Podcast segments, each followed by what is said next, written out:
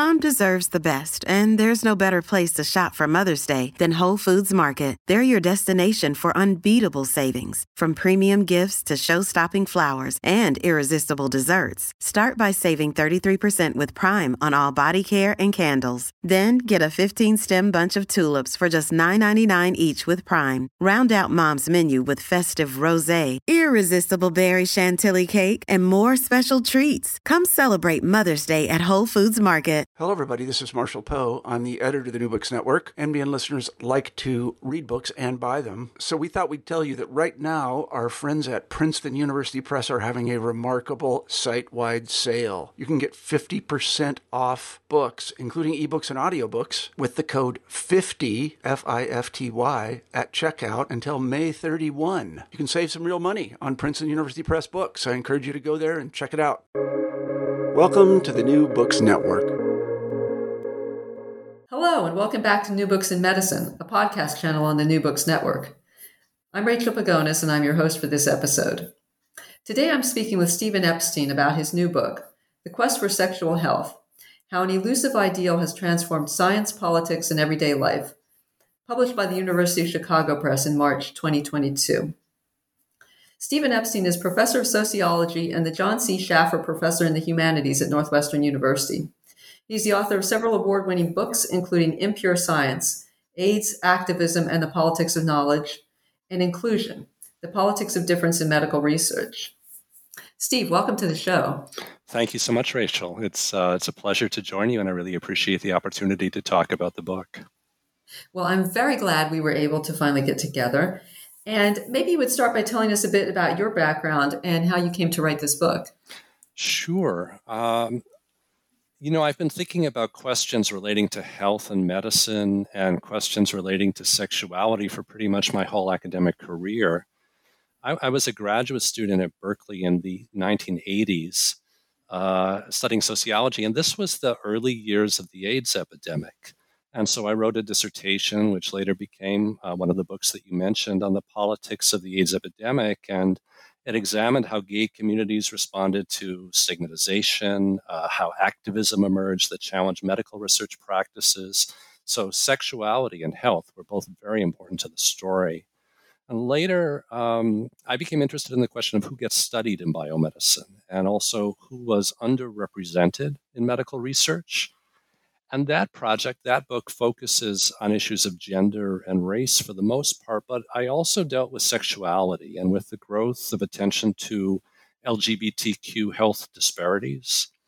After that, I studied some of the early debates around the introduction of Gardasil, the vaccine that's taken to prevent HPV infection, which is a sexually transmitted infection that can cause cervical cancer. So along the way, as I thought about sexuality and health, I started to ask myself a very abstract question. How did we come to link the two? And specifically, how did there come to be a kind of health called sexual health? How far back does that go? And it turns out that while sexuality and health have been seen as linked for quite a long time, sexual health in its current form and the way that we talk about it now dates only back to the 1970s. And I became interested in understanding that history, but also in understanding the consequences. How do our understandings of sexuality, what we imagine sexuality to be, how does that change when sexuality is seen as being a health matter? And then on the flip side, how do our understandings of health change when health is seen as involving sexuality, when medical institutions need to take account of sexual stuff? And then over time, I also became interested in the spillover effects. That is, once sexual health comes into being as a wide-ranging industry, how do ideas about sexual health inform how knowledge is produced, how societies are governed, how people try to self-optimize to live fulfilling, responsible lives, and also how do our political battles get fought out? And I wanted to figure out who benefits from our investments in sexual health? Who is left out? That's really what motivated me. And so, yes, it built on work I had been doing for a few decades and it reflects my training in sociology, but also in two interdisciplinary fields, sexuality studies and also science studies. So it sounds like this book is really pulling together a lot for you, rather than, you know, branching off into another direction. It's like a big compilation of everything you've been doing to date. I think so, though I also learned a lot of new things in the process of writing the book. It pushed me, yes, to synthesize, to sum up, but I was surprised by how much I didn't know and how much I learned about many different topics, in part because the question I was taking up was really so broad, really kind of ambitious to try to think about sexuality and health in the broadest sense. Yeah. Well, one thing I'm curious about, maybe we'll get to later, is how much, because you say that sexual health, is the term sexual health as we use it today, dates to the 70s. I'm kind of wondering how much that was sped up by the AIDS epidemic. Absolutely. Yeah. I'd be happy to talk more about that, because that was a crucial moment I think that the AIDS epidemic acted as a kind of relay that took this idea that was starting to congeal about sexual health and moved it into a whole new set of arenas and into everyday discourse. And that served very important functions in causing us to think about sexual health in a new way. Well, as we're covering the broad sexual health, and you do spend the entire book, which is quite a large book, exploring what sexual health is. So it doesn't seem fair to ask you right off the bat to define that term. But maybe you could lay out some of the major issues and considerations and concerns when it comes to defining the term. Sure. Let me give that a try. You know, I say early in the book that one of the defining features of the discourse around sexual health is the persistent debate over how to define it. So there are a lot of different ideas that are competing, and part of what I was interested in was that competition to lay claim to the idea of sexual health. But, you know, maybe for the best place where we could start is with what the World Health Organization calls its working definition of sexual health. And that's what dates to 1974, and it's been through several different iterations now, and I actually have the current version here. And so why don't I read this to get a few ideas on the table? Yeah. Sexual health is a state of physical, emotional, mental, and social well-being in relation to sexuality. It is not merely the absence of disease, dysfunction, or infirmity. Sexual health, they go on to say, requires a positive and respectful approach to sexuality and sexual relationships, as well as the possibility of having pleasurable and safe sexual experiences free of coercion, discrimination, and violence. For sexual health to be attained and maintained, the sexual rights of all persons must be respected, protected, and fulfilled. End of quote. And, you know, what I think is fascinating about that is we immediately see just how huge and how capacious and all over the map this definition is. They reference the physical, the emotional, the mental, the social aspects. It's not just disease, they say. They want to put forward a positive and not just a negative definition.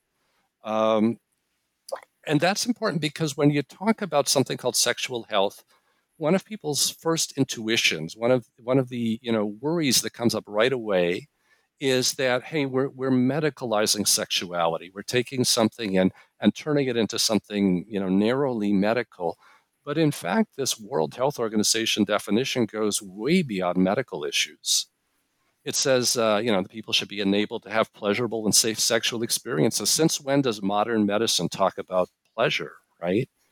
And it says that people have sexual rights that must be protected if sexual health is to be achieved. I think this emphasis on rights as part of the definition is kind of fascinating. This would, again, take us back to the HIV/AIDS epidemic and the role of activism then.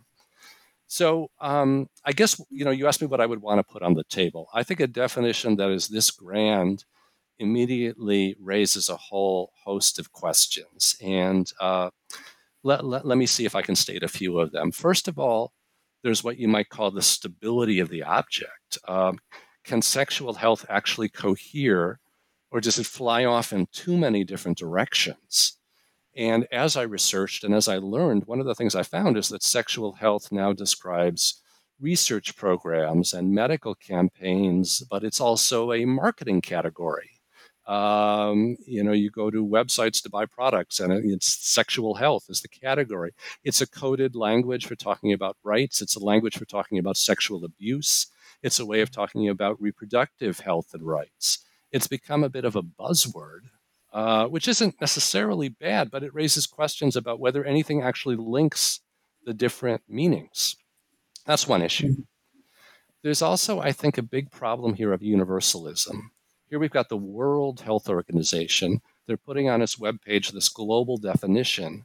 What about cultural variability? We know that sexuality varies so much from one society to another. We know that ideas about what it means to be healthy also vary.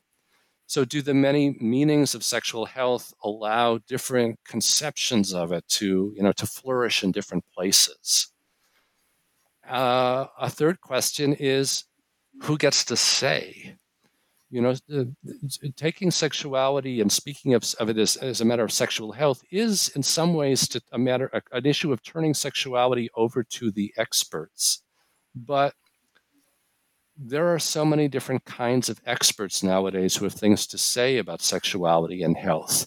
There are traditional kinds of experts. There are much more alternative ones. There are credentialed experts with MDs and PhDs, and there are more experience-based experts who are laying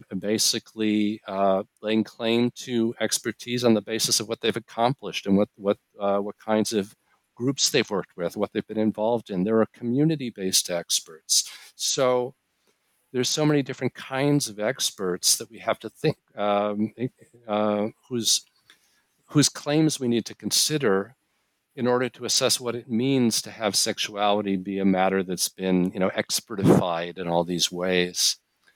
And then one last, related concern is that we might be medically enforcing norms about sexuality when we create ideas of sexual health by generating an idea of what it means to be sexually normal, because medicine tells us what's normal, what's abnormal. But, at the same time, if our ideas about sexual health are so diverse, then maybe there isn't just one norm. Maybe there are many different norms. So I came up with all of these questions that have all of them have on the one side, but on the other side, and where there are no simple answers. I think that sexual health has become a place where we end up doing battle around questions of normality, of pleasure, of universalism, risk, responsibility, rights. But it's also important to say that the stakes are different for different groups, that people of different gender identities, different sexual identities, races, ethnicities, religions, nationalities, abilities or disabilities, etc., may not be running the same risks, may not be reaping the same benefits from all of these discourses and practices of sexual health. And so I want to say from the beginning that when we think about the consequences of all the projects and all the programs that refer to sexual health, we need to think about questions of social inequality, social hierarchy, and social justice. That's some ideas for me to put on the table from the beginning, probably quite a few. That's a lot of questions. Yeah. And I just want to go back to the WHO's definition for a moment, because as you say, it introduces a lot and could cover a lot. And just in terms of it as a working definition, somebody once said to me about the WHO's definition of health, which is shorter and pithier than the one for sexual health. And that is a state of complete physical, mental, and social well-being, and not merely the absence of disease or infirmity. And this person said to me, they'd never known anyone who could actually meet that definition. And I wonder, is there anybody who could meet their definition of sexual health? Or is it meant to be a goal, or is it meant to be something worked towards, rather than an attainable end? That's a great question, Rachel.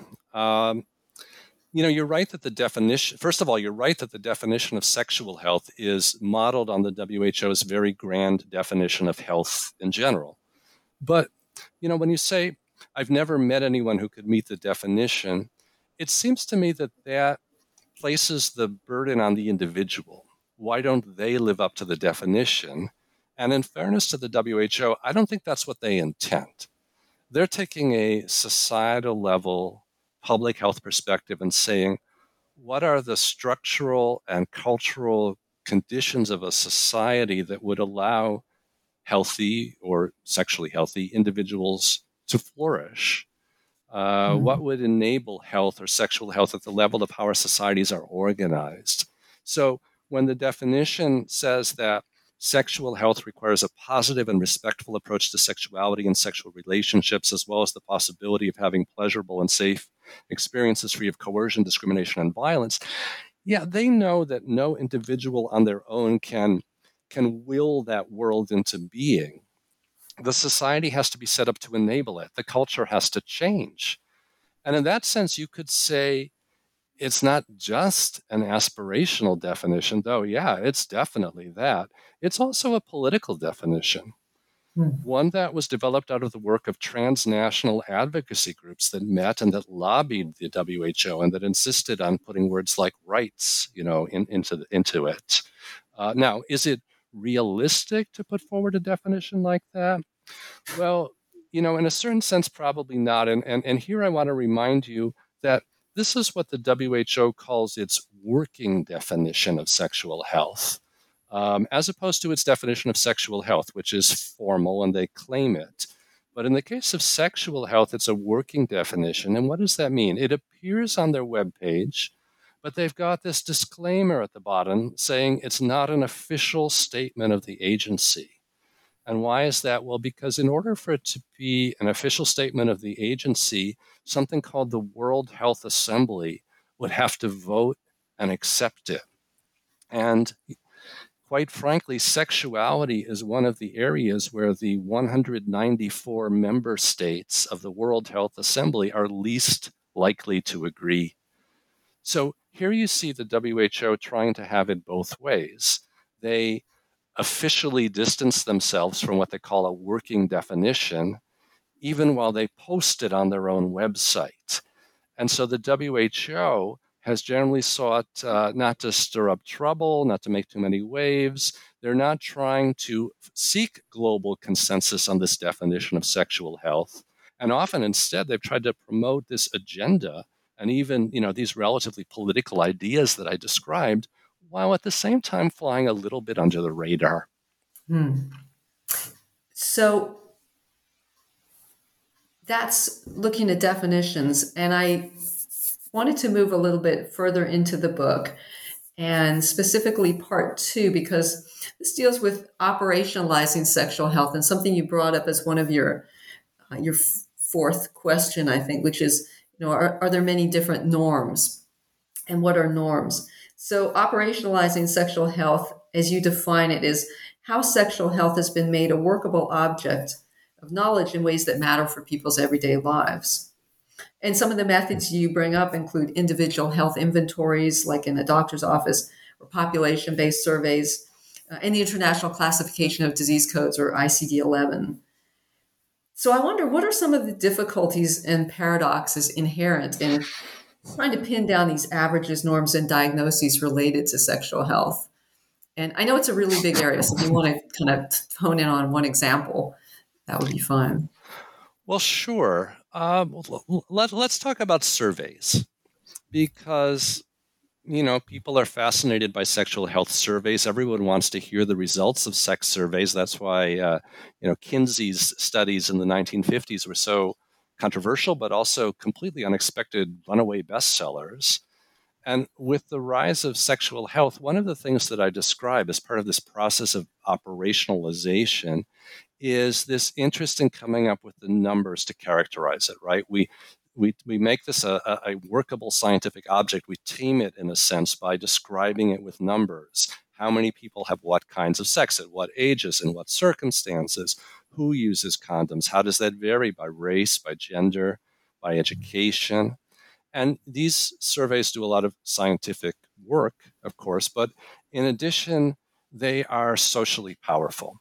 The results are widely reported by the media. Lots of people read about them.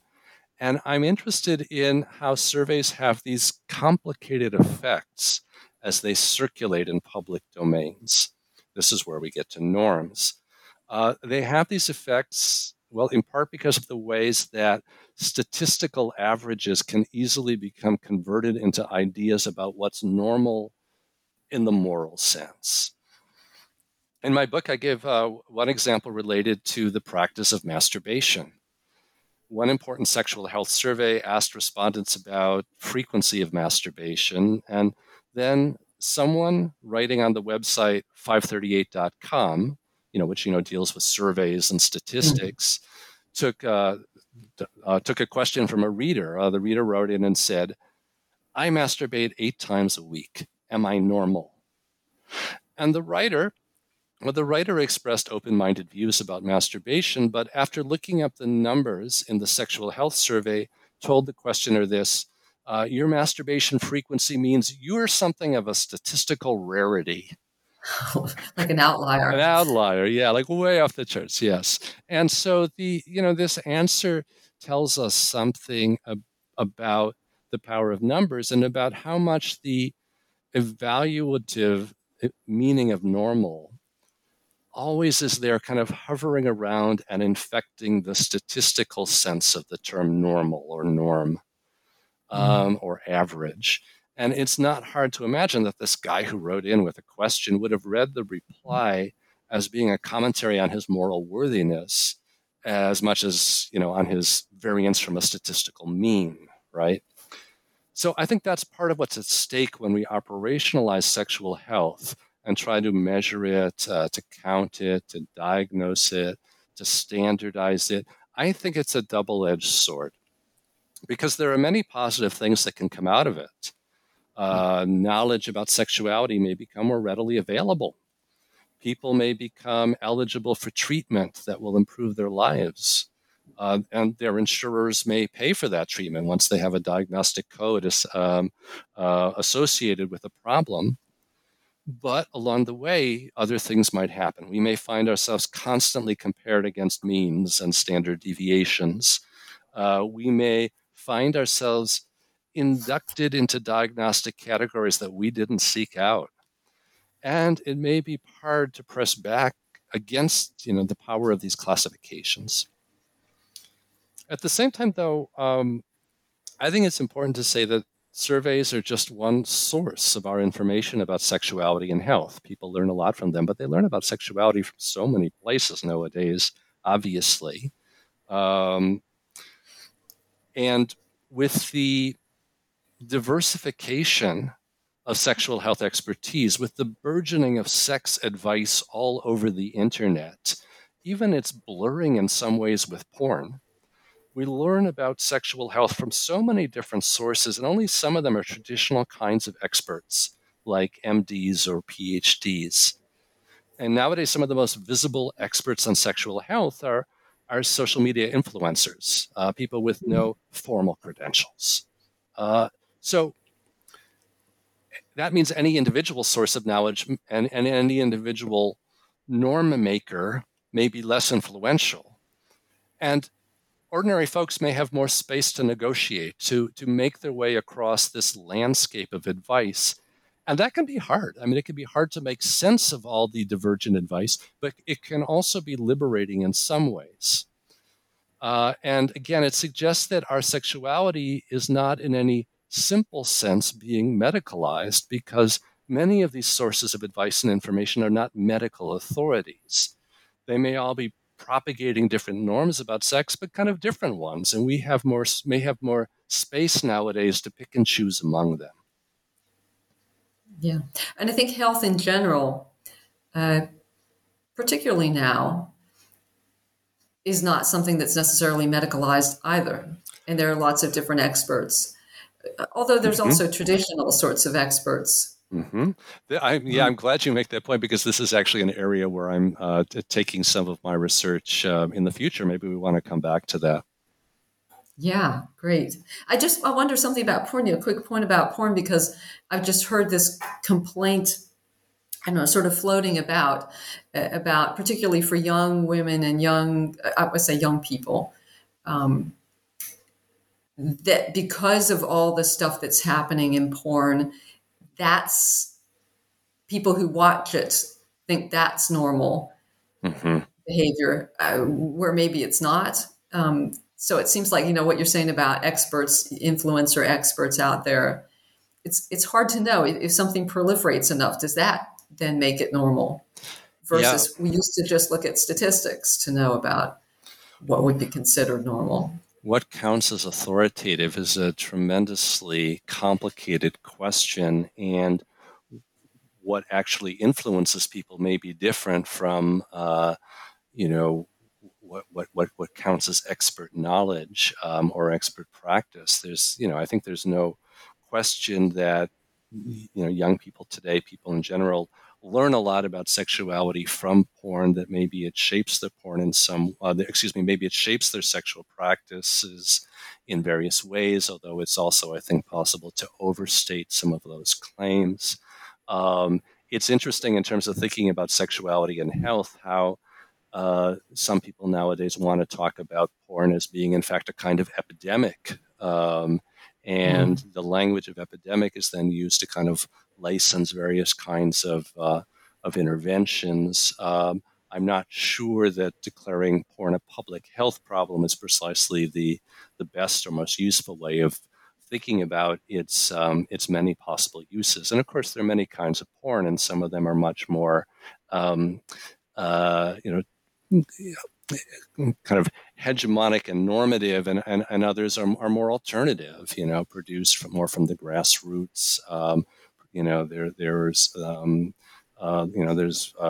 radical activist porn, and there's gay and lesbian porn and queer porn and all sorts of stuff out there. So, pretty important not to generalize, but its influence is, the concern about its influence is sufficient to cause Pornhub, this major site of porn on the web, to actually have created something that they call a sexual wellness center at their website. So here they're trying to claim the language of sexual health too.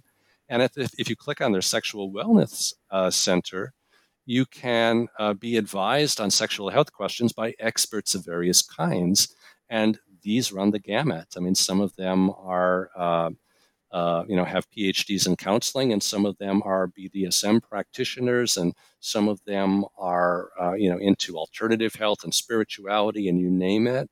But there's Pornhub trying to get in the act too, and that's sort of a fascinating part of the story of this kind of proliferation and diversification of sexual health expertise.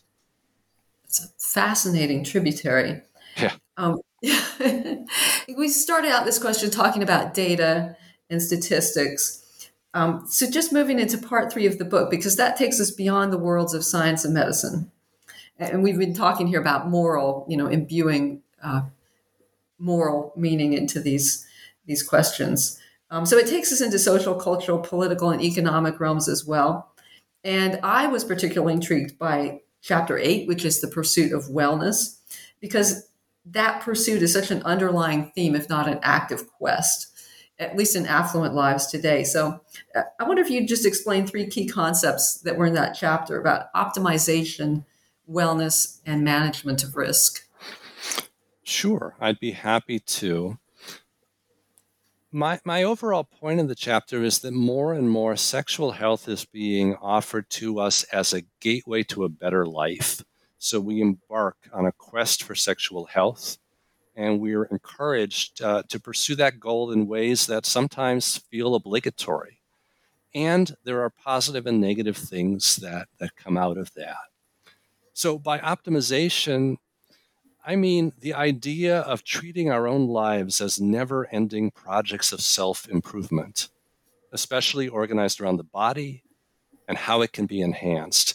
This is an aspiration, but it's also a kind of imposition or an injunction. Be better than you are. Never stop. So if you think about pharmaceuticals like Viagra, which are now being marketed explicitly to younger and younger men. So the idea used to be a 65-year-old can once again have an erection. And now the idea is at age 40, your erection can be as perfect as it was when you were 18. Or think about vaginal rejuvenation surgery. Think about all sorts of products and potions that are sold online that are supposed to improve our sexual health. More and more, we're encouraged to self-optimize. Mm-hmm. Though, I do want to stop here to ask, who is the we? Because self-optimization doesn't come cheap. We're talking really about affluent, upwardly mobile consumers with disposable income. And then, let's see. So the second concept you mentioned is wellness, and this is linked very closely to optimization. Wellness is a way of talking about a whole way of living that promotes health. And of course, this goes way beyond sexuality, though sexuality is a great example. To say that we need to secure our wellness is even broader than saying we need to be healthy. It means adopting the right behaviors and attitudes to align our whole lifestyle with positive outcomes.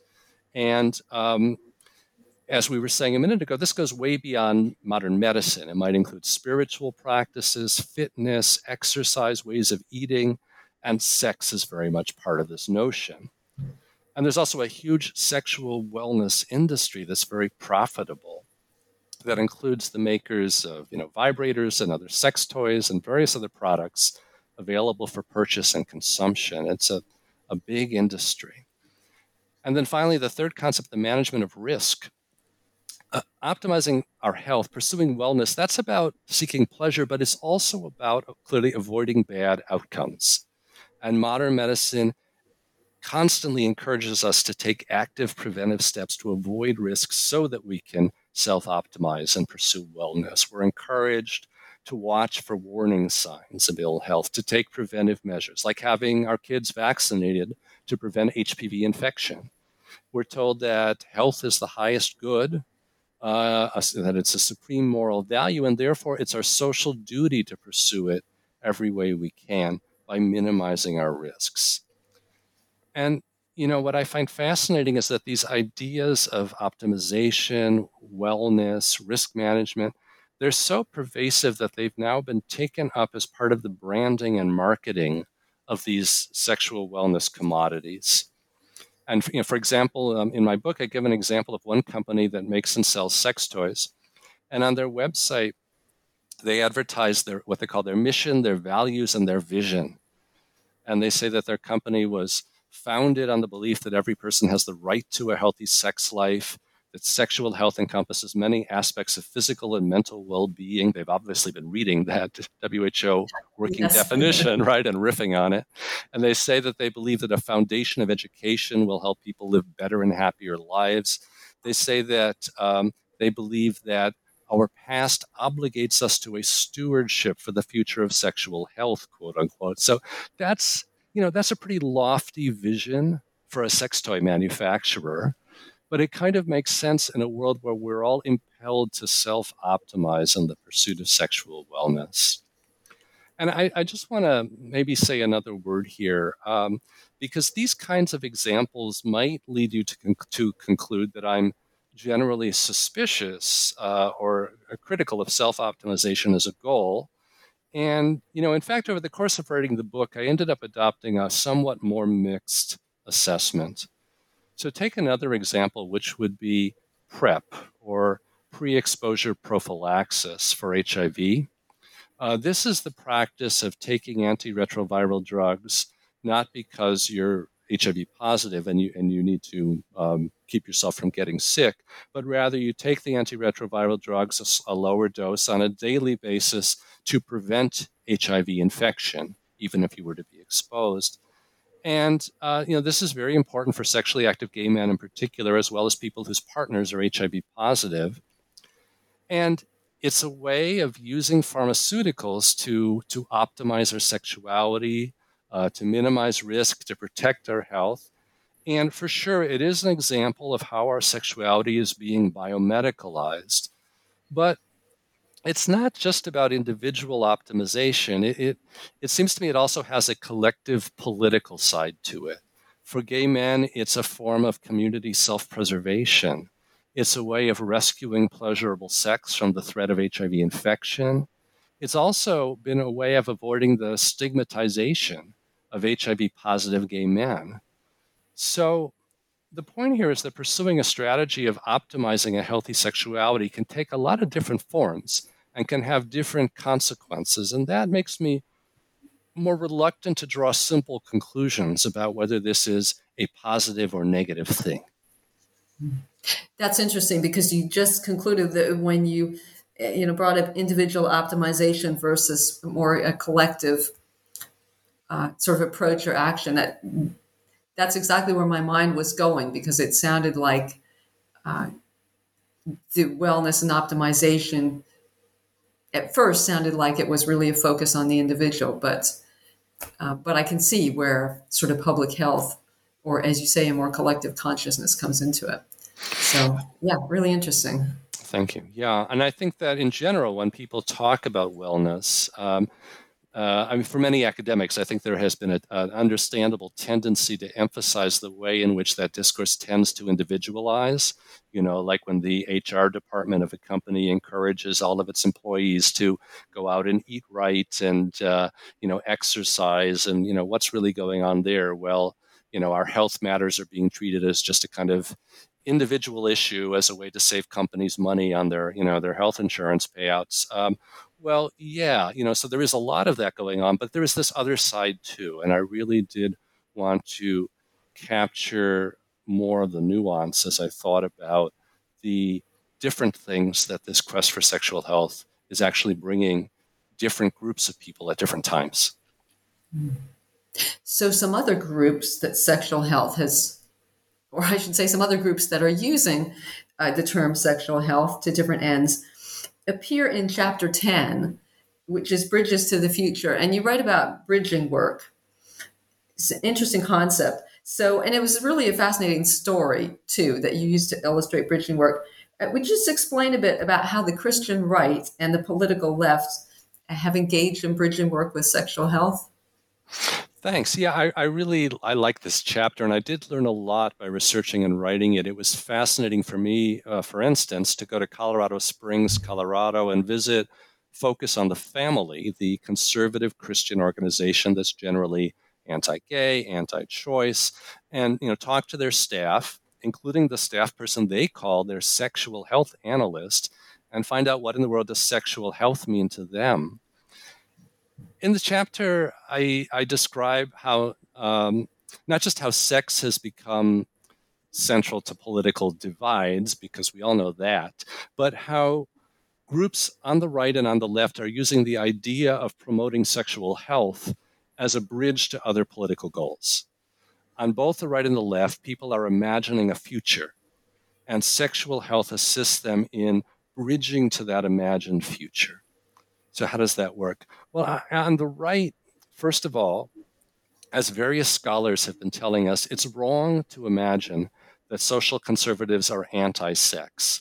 Nowadays, they are very much pro-sex, as long as the sex is performed by a married heterosexual couple.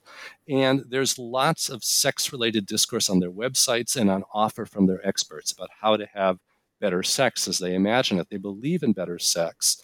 They believe that good marital sex is ordained by God, and right-wing organizations and experts offer lots of advice about how couples can do it better, how they can make the sex more meaningful, more authentic, more pleasurable, and as they often put it, more healthy. So they're claiming the idea of sexual health also, and they're explicitly using a quasi-medical, quasi-therapeutic language, in part because they want to have a broader social influence in a world where medical language carries a lot of weight. And they create bridges between this sex advice and social criticism. In particular, they bridge from an analysis of kinds of sex that they deem unhealthy, porn, college hookup culture, etc., not to mention homosexuality. They want to bridge from that to their political work in which they try to reinforce traditional family forms and patriarchal gender relations. So they think sex and politics line up. And it's a little ironic here, because, although people on the right often criticize those on the left as being supposedly very politically correct and enforcing political correctness, in fact, what they're doing, ironically, is insisting that the personal is political, that what happens in the bedroom is connected to what happens in the broader society. So that's on the right. On the left, social critics are doing a different kind of bridging work, of course. And in their case, for example, they're bridging from the problems of sexual assault and non-consensual sex to a broader critique of gender inequalities in our society today. And so here we see the influence of the hashtag MeToo movement, right? It's called attention to the generally problematic character of so many sexual encounters nowadays. Some of these encounters are blatantly non-consensual. Some are just kind of icky. And these voices on the left are saying sexual health would mean a rethinking of consent and of the conditions under which pleasure is possible and meaningful for all the participants. And so here, the idea of sexual health opens the door to broader conversations about what it means to have sexual self-determination. What does it mean to be a sexual citizen of our society? So on both the right and the left, then I think people are laying claim to the idea that sexuality can become healthy, and they're linking that goal to a broader vision of bringing about social change and linking it to ideas about what the future could hold. And finally, they're linking it to a vision of education, not just sex education or sexual health education in the narrow sense, although, yeah, definitely that, but education in a much broader sense, the political education of the people, of the citizenry, to adopt a guiding philosophy about what a healthy society could look like. And yet, of course, needless to say, these two visions are very far apart.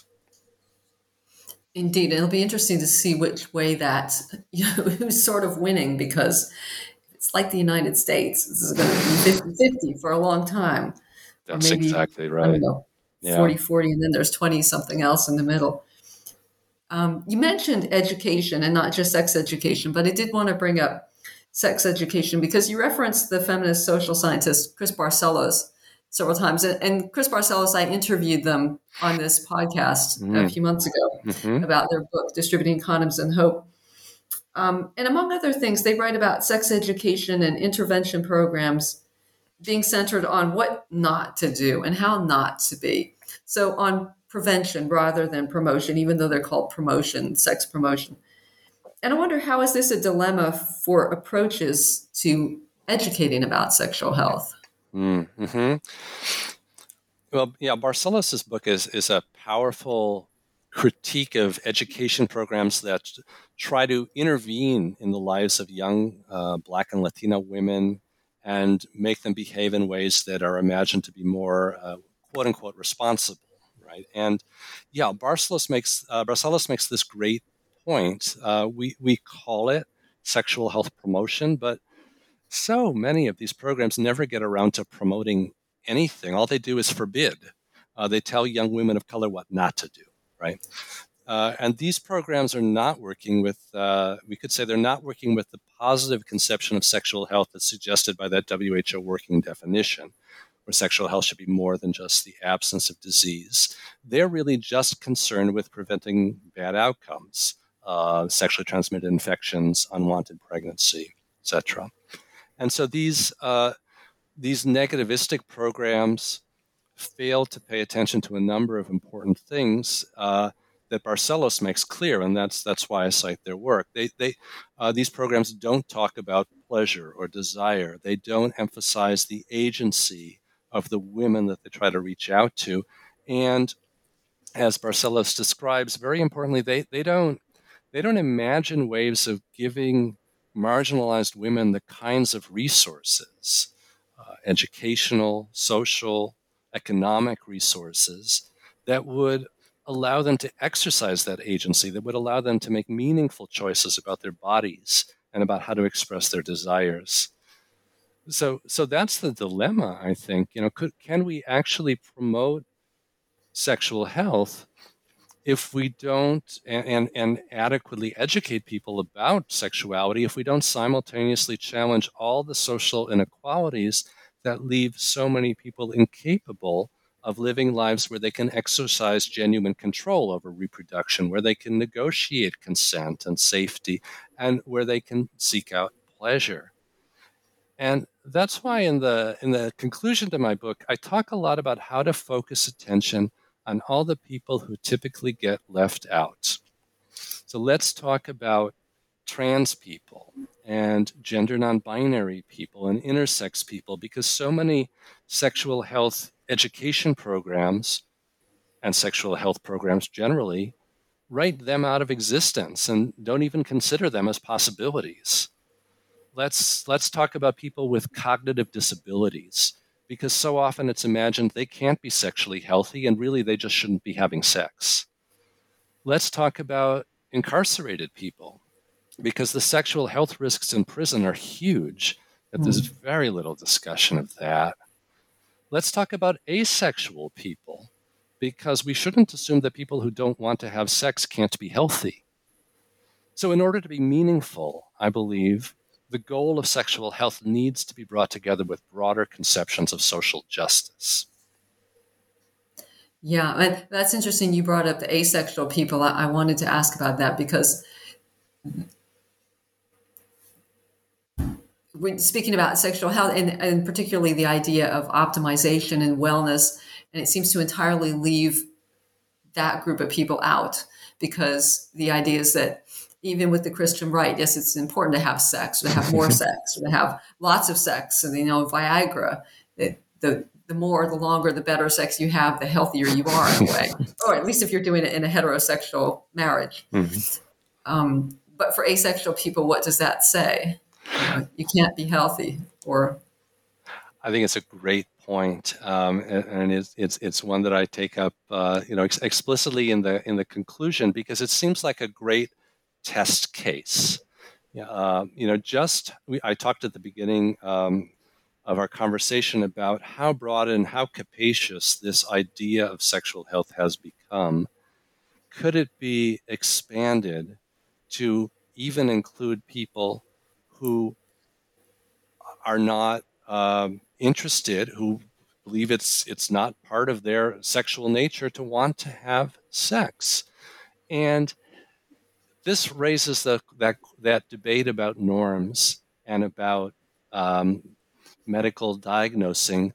It raises the stakes considerably, because there's a very long history of conceptualizing people who are uninterested in sex as having a kind of mental condition, as having a disorder of sexual arousal. And therefore, there is a problem with them. They deserve, an international classification of diseases, a numerical code assigned to them. They should get treatment, et cetera. And on the one hand, of course, you want to hold open the possibility that people are not happy with their not having sex, should be able to get treatment. But on the other hand, you want to be careful about making assumptions, because when it comes to sexuality, everybody is different. And surely one of the ways by which people differ is in the amount of sex that they want to have. So it seems that the asexuality movement has put a lot of things on the table. One thing that they've put on the table is that not all asexual people are the same. There are many different ways of being asexual. It's now considered an umbrella. There are many different terms. There's aromantic. There's lots of different categories of asexuality, and so it's a complicated set of ways of being. But what we've also seen are a number of scholars have begun to write about how we can talk about a definition of sexual health that includes the possibility of asexuality, of being asexual as part of it, that treats that as part of a spectrum of sexuality, and that sees that as consistent with a kind of self-empowerment and self-definition that we would want to associate with an ideal conception or realization of sexual health. So I personally think, yes, that's right.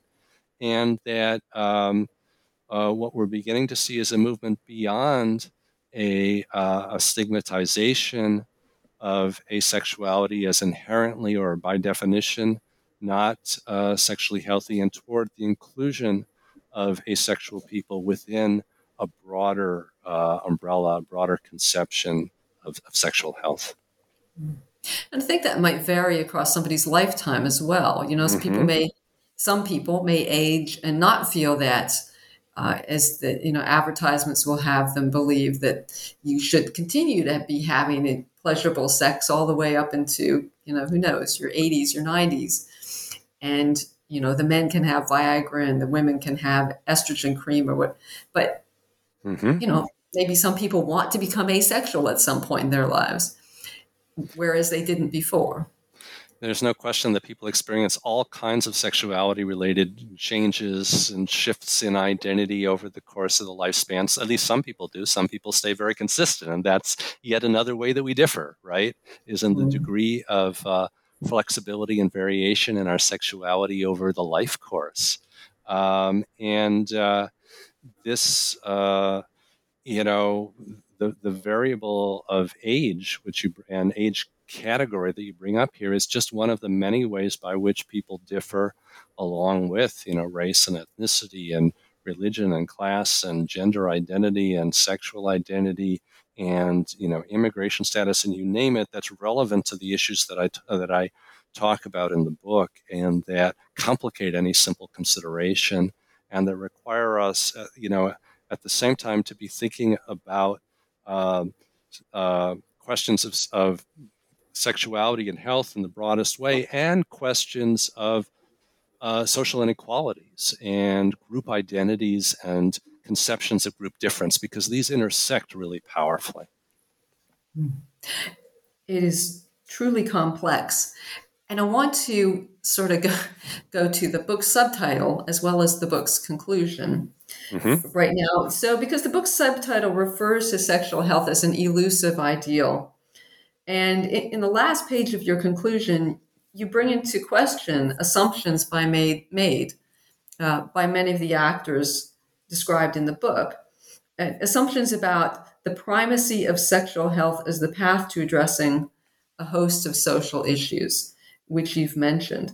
And I wonder, do you think the ideal of sexual health is something of a mirage? Or could it be more a way of framing desires than an actual path to fulfilling those desires? It's not really that I think it's a mirage. Sexual health is a meaningful goal, though in fact it's many different goals, right? It's one goal to doctors and researchers. It's another goal to policymakers. It's yet another goal to private industry. It's one goal on the right. It's another goal on the left.